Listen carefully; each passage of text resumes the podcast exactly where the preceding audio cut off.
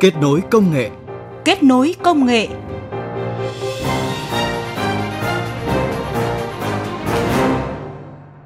Các biên tập viên Hoàng Ân và Tạ Lan xin kính chào quý vị và các bạn.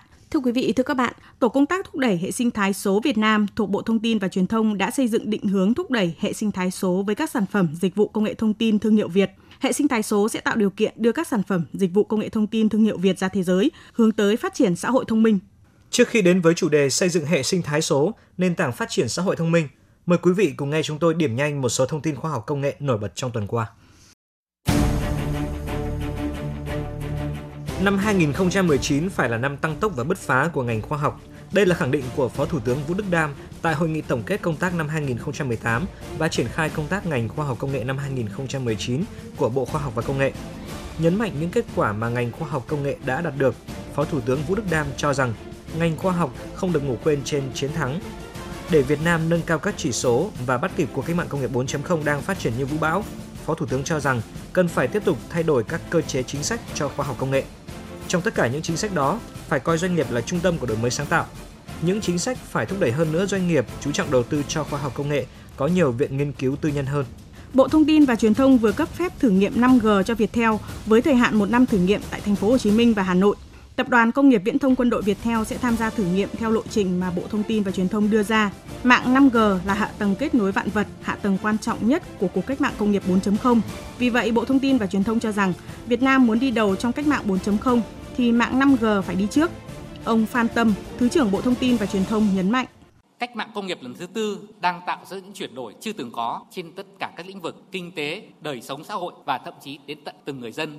Những chuyển đổi này là cơ hội và là động lực khuyến khích phát triển hạ tầng số, bao gồm hạ tầng băng rộng và cơ sở hạ tầng dữ liệu, hoàn thiện mạng di động 4G, nghiên cứu triển khai 5G, đáp ứng yêu cầu kết nối vạn vật trong thời gian sớm nhất. Trong khuôn khổ diễn đàn kinh tế thế giới diễn ra tại Davos, Thụy Sĩ, Brand Finance, nhà tư vấn định giá thương hiệu hàng đầu thế giới vừa công bố danh sách 500 thương hiệu có giá trị nhất thế giới.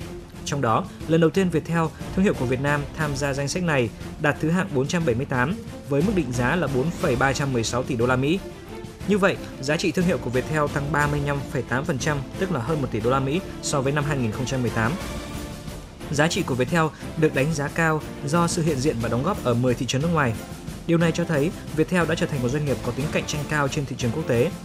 Danh sách 500 thương hiệu có giá trị nhất thế giới bao trùm tất cả các lĩnh vực viễn thông, công nghệ ô tô dầu khí với những cái tên lớn như là Amazon, Apple hay là Google. Trung tâm Nghiên cứu và Chuyển giao Công nghệ thuộc Viện Hàn lâm Khoa học và Công nghệ Việt Nam vừa được Bộ Tài nguyên và Môi trường cấp giấy chứng nhận đủ khả năng phân tích 17 cấu tử dioxin furan trong 9 thành phần môi trường khác nhau.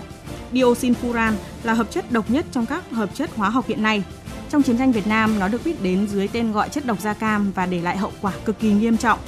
Độc tính của dioxin furan rất cao nên giới hạn phát hiện của các phép phân tích phải đạt được ở mức độ siêu vết, tức là phải phân tích được đến giá trị nồng độ PVT, tức 10 mũ trừ 12 đối với phân tích dioxin và cỡ PPQ, tức 10 mũ trừ 15 đối với từng dạng đồng phân.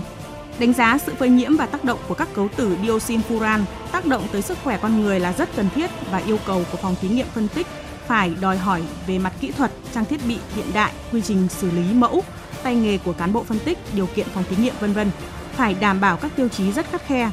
Trước Trung tâm Nghiên cứu và Chuyển giao Công nghệ tại Việt Nam, chỉ có Trung tâm Quan trắc Môi trường thuộc Tổng cục Môi trường Bộ Tài nguyên và Môi trường mới đủ khả năng phân tích dioxin furan.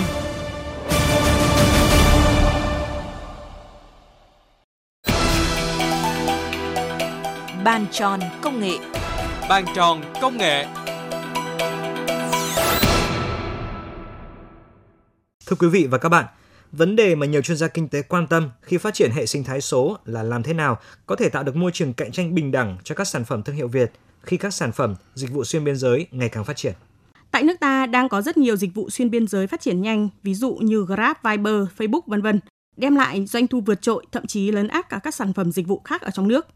Vậy làm thế nào để có thể tạo nên một hệ sinh thái số với các sản phẩm, dịch vụ thương hiệu Việt? Mời quý vị cùng nghe bài viết sau đây của phóng viên Mai Hạnh. Hiệp hội Thương mại điện tử Việt Nam cho biết số lượng doanh nghiệp Việt Nam chủ động thực hiện quá trình đổi mới sáng tạo hiện chưa đạt được 40% tổng số doanh nghiệp trong cả nước. Chưa kể, mới chỉ có khoảng 45% doanh nghiệp thường xuyên làm việc với đối tác nước ngoài để phát triển sản phẩm. Theo đánh giá của Viện Nghiên cứu Chiến lược Thương hiệu và Cạnh tranh, gần 70% các doanh nghiệp nhỏ và vừa được khảo sát cho biết họ có sử dụng phương thức quảng cáo truyền thống nhưng trung bình chỉ hai lần một năm. Điều này đặt ra nhiều thách thức khi các doanh nghiệp chuyển đổi số hay chính là việc ứng dụng công nghệ thông tin vào sản xuất, cung cấp dịch vụ.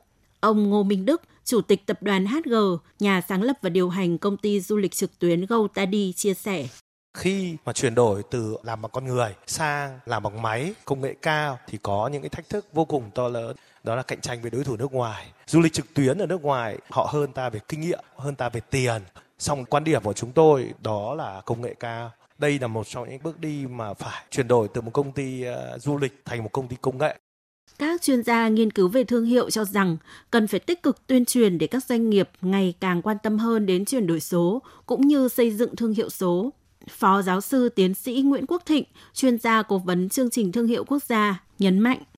Trong kỷ nguyên số, chúng ta không thể bỏ qua vấn đề xây dựng thương hiệu điện tử. Khai thác thế mạnh của mạng Internet để chúng ta xây dựng thương hiệu. Một công cụ truyền thông quá mạnh, một môi trường tương tác quá rộng lớn và chi phí lại rất thấp. Vì vậy, chúng tôi mong muốn rằng các doanh nghiệp chúng ta hãy tư duy lại, chúng ta hãy suy nghĩ một cách kỹ càng hơn để mà thực hiện các hoạt động xây dựng thương hiệu của mình. Công nghệ thông tin đang giúp mọi người có thể tiết kiệm thời gian, giảm chi phí và tăng năng suất lao động. Cũng vì thế, với kinh nghiệm hơn 20 năm vận hành doanh nghiệp du lịch truyền thống, ông Ngô Minh Đức, Chủ tịch tập đoàn HG, nhà sáng lập và điều hành công ty du lịch trực tuyến GoTadi đã chủ động chuyển đổi số sau khi tìm hiểu nhu cầu của các đối tác nước ngoài và khách hàng. Nhờ đó, khi cung cấp cách giao dịch trực tuyến dễ dàng trên website hoặc trên ứng dụng GoTadi, việc quản trị một doanh nghiệp du lịch bằng công nghệ không chỉ dễ dàng với nhà quản lý mà còn đơn giản đối với khách hàng. Chị Nguyễn Hòa Hải, nhân viên văn phòng ở Nguyễn Trí Thanh, Hà Nội cho biết. Từ khi sử dụng GoTady thì tôi có thể đặt được cả vé máy bay và cả khách sạn. Trang web thì rất là dễ dùng, chất lượng dịch vụ của GoTady rất là chu đáo. Hiện GoTadi.com cùng ứng dụng GoTadi đã tích hợp vé máy bay của ba hãng hàng không nội địa là Vietnam Airlines, Vietjet Air và Jetstar cùng hơn 900 hãng hàng không quốc tế. Nếu không cài đặt ứng dụng GoTadi, khách hàng cũng có thể truy cập vào website gotadi.com để đặt chỗ, thanh toán trực tuyến với hàng nghìn khách sạn trong nước và quốc tế.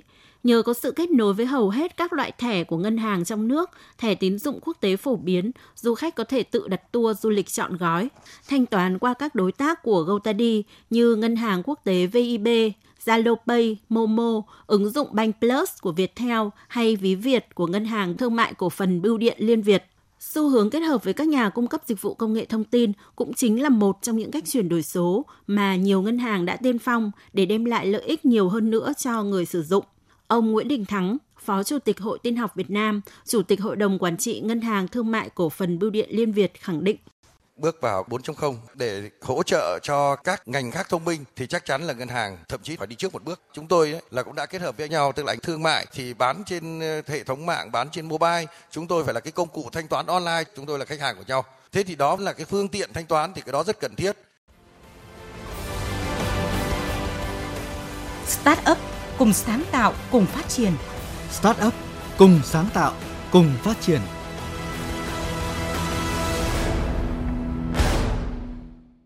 Quý vị và các bạn thân mến, thương mại điện tử xuyên biên giới không còn là khái niệm quá xa lạ khi các mô hình của nền kinh tế chia sẻ đang phát triển mạnh mẽ trong một vài năm trở lại đây. Những nhà cung cấp nền tảng dịch vụ dựa vào công nghệ thậm chí không có cơ sở kinh doanh, không sở hữu tài sản hữu hình mà chỉ là đơn vị cung cấp nền tảng kết nối số từ nước ngoài vào Việt Nam, ví dụ như là Agoda, Booking.com, Grab hay là Airbnb. Các dịch vụ cung cấp trên nền tảng ứng dụng này có thể giúp cho người mua, người bán có thể kết nối được với nhau. Tuy nhiên, do việc cạnh tranh không bình đẳng, nhiều sự xung đột xảy ra giữa các doanh nghiệp truyền thống với những doanh nghiệp cung cấp nền tảng công nghệ. Trong đó, thời gian gần đây, vụ kiện thu hút nhiều sự chú ý của dư luận giữa Vinasun và Grab chính là một minh chứng. Vậy làm thế nào để sự xung đột này có thể thay đổi được cách nghĩ của các doanh nghiệp vươn ra thị trường quốc tế? Mời quý vị và các bạn nghe phóng viên Đài tiếng nói Việt Nam phỏng vấn ông Nguyễn Bình Minh, Ủy viên Ban chấp hành Hiệp hội Thương mại điện tử Việt Nam, giảng viên trường Đại học Thương mại. Thưa ông, trước hết ông nhìn nhận như thế nào về vụ kiện giữa Vinasun và Grab? Rõ ràng là nếu các doanh nghiệp mà trong nước mà đi theo cái tiền lệ này thì cũng không phải là một cách hay, bởi vì tất cả các doanh nghiệp kinh doanh đều cần phải tập trung vào năng lực cốt lõi của mình. Năng lực cốt lõi của mình không phải là đi kiện tụng để phá đối thủ cạnh tranh. Năng lực cốt lõi của mình là cái gì thì nếu mà mình chưa tốt thì mình phải hoàn thiện nó ngay lập tức. Và cái lợi thế của mình là lợi thế gì thì mình phải phát huy nó ngay lập tức. Họ là một doanh nghiệp ở nước ngoài tới, tất nhiên họ sẽ không có những lợi thế như chúng ta họ có lợi thế về tiền, họ có lợi thế về công nghệ thì chúng ta cũng phải hiểu xem chúng ta có những lợi thế gì và chúng ta sẽ phát huy lợi thế đó như thế nào hơn là cái việc mà chúng ta tổ chức ra những hoạt động ngoài lề đối với các hoạt động kinh doanh như trong các cái mô hình à, taxi truyền thống và taxi công nghệ thì đây là một cái vấn đề mà chúng ta phải nghiêm túc nhìn lại và nó làm mất thời gian của chính chúng ta hoặc là mất nguồn lực của chính chúng ta trong khi chúng ta không tập trung được vào cái việc chính của mình là thay đổi mình và phát triển. À, vậy để các doanh nghiệp Việt có thể vươn ra thị trường quốc tế, cạnh tranh với các dịch vụ xuyên biên giới thì yếu tố nào sẽ là quan trọng thưa ông? À, để vươn ra thị trường ờ, quốc tế thì đầu tiên là cũng lại phải à, doanh nghiệp phải có một cái à, tầm nhìn, tức là doanh nghiệp Việt Nam phải có một tầm nhìn lớn hơn và mạnh dạn, tức là bản bản thân họ đã làm trong thị trường trong nước họ cũng có thể là có những sự tin tưởng nhất định và họ thấy là họ cũng có thể thử nghiệm ở các cái môi trường nước ngoài. Thực ra nó cũng không phải là quá khó vì là uh, hoàn toàn chúng ta thấy rất nhiều nước họ đưa được các sản phẩm ra khắp thế giới rồi ngay cả trong khu vực ASEAN. Thế nhưng mà các doanh nghiệp Việt Nam thì vẫn còn đang rất là rụt rè. Và đôi khi là cái tư duy như tôi nói vẫn là, là cái nhận thức của doanh nghiệp. Ấy. ngay từ ban đầu cái lỗi lớn nhất ấy, thì họ vẫn nghĩ rằng là thị trường trong nước mà làm mà chưa tốt này gì mà ra, ra nước ngoài. Trong khi chính ra thị trường nước ngoài là cái cơ hội nó rất là lớn. Vì cái mức độ cạnh tranh có khi các sản phẩm của chúng ta ra ngoài thì mức độ cạnh tranh nó không quá lớn. Nhất bởi vì là nó có cái sự khác biệt nó có sự khác biệt chứ nó không hoàn toàn là là là là nó giống như các sản phẩm ở trên thị trường toàn cầu.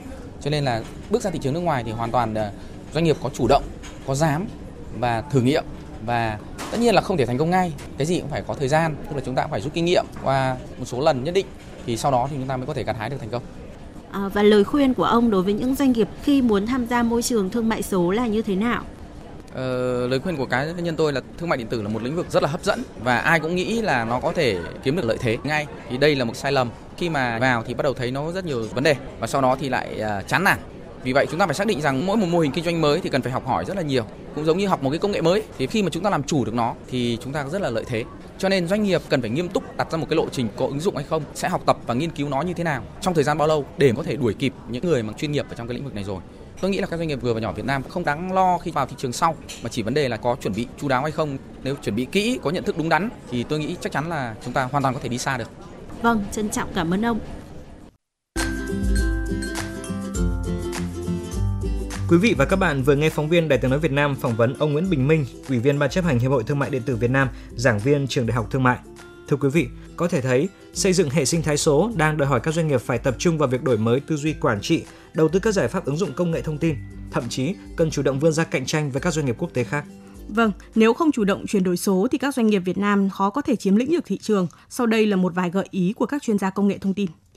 Năm 2018 là năm thực sự khởi sắc của hoạt động khởi nghiệp với sự phát triển mạnh mẽ của hệ sinh thái khởi nghiệp đổi mới sáng tạo quốc gia, cũng như có nhiều cá nhân khởi nghiệp và nhiều doanh nghiệp đưa sản phẩm vươn ra quốc tế.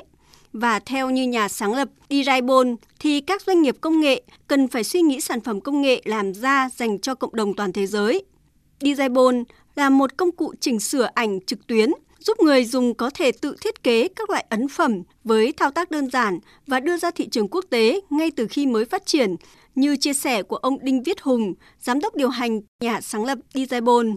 Đừng bao giờ mình nghĩ là đưa sản phẩm của mình ra thị trường thế giới. Hãy đừng nghĩ như thế mà. Mình nghĩ luôn từ ban đầu rằng là mình sẽ làm khai thác cái thị trường ở đấy đi chứ không phải là củng cố thị trường nội địa tốt xong rồi mình sẽ lấn sân sang thị trường nước ngoài đấy là một suy nghĩ rất là lạc hậu rồi có thể thấy, sự sáng tạo trong cuộc cách mạng công nghiệp lần thứ tư đã thu hút được nhiều nguồn đầu tư cho các sản phẩm thương hiệu Việt.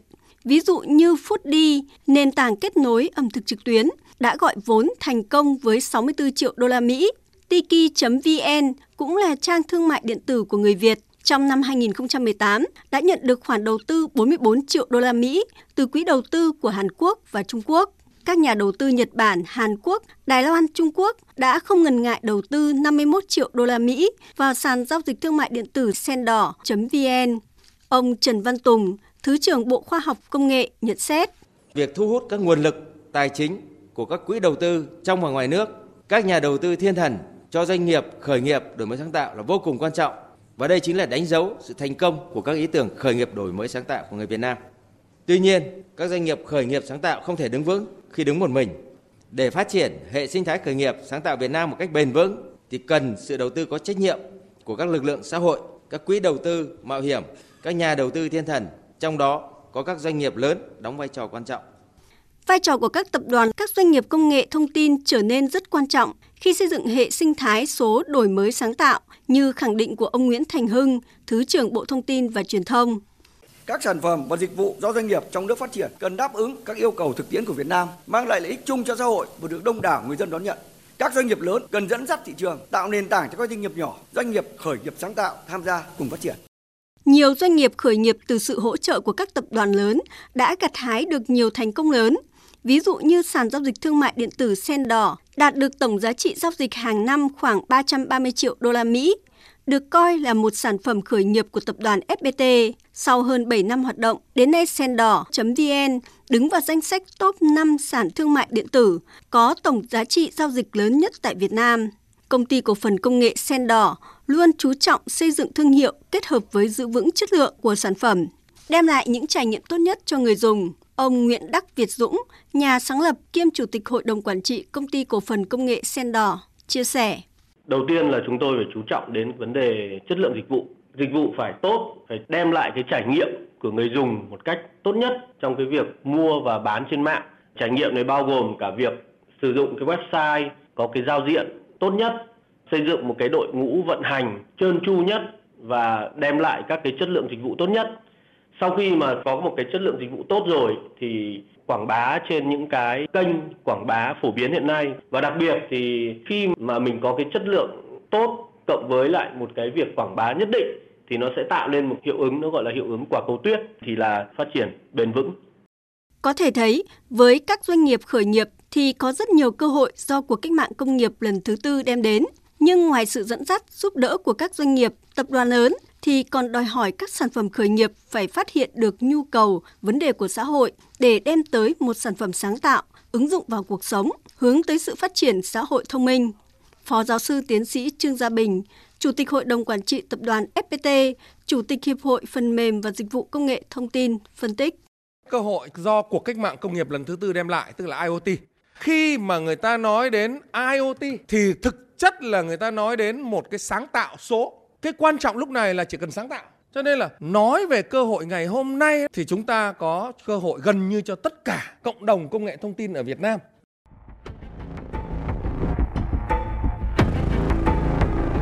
Kết nối công nghệ vươn tầm thế giới. Kết nối công nghệ vươn tầm thế giới.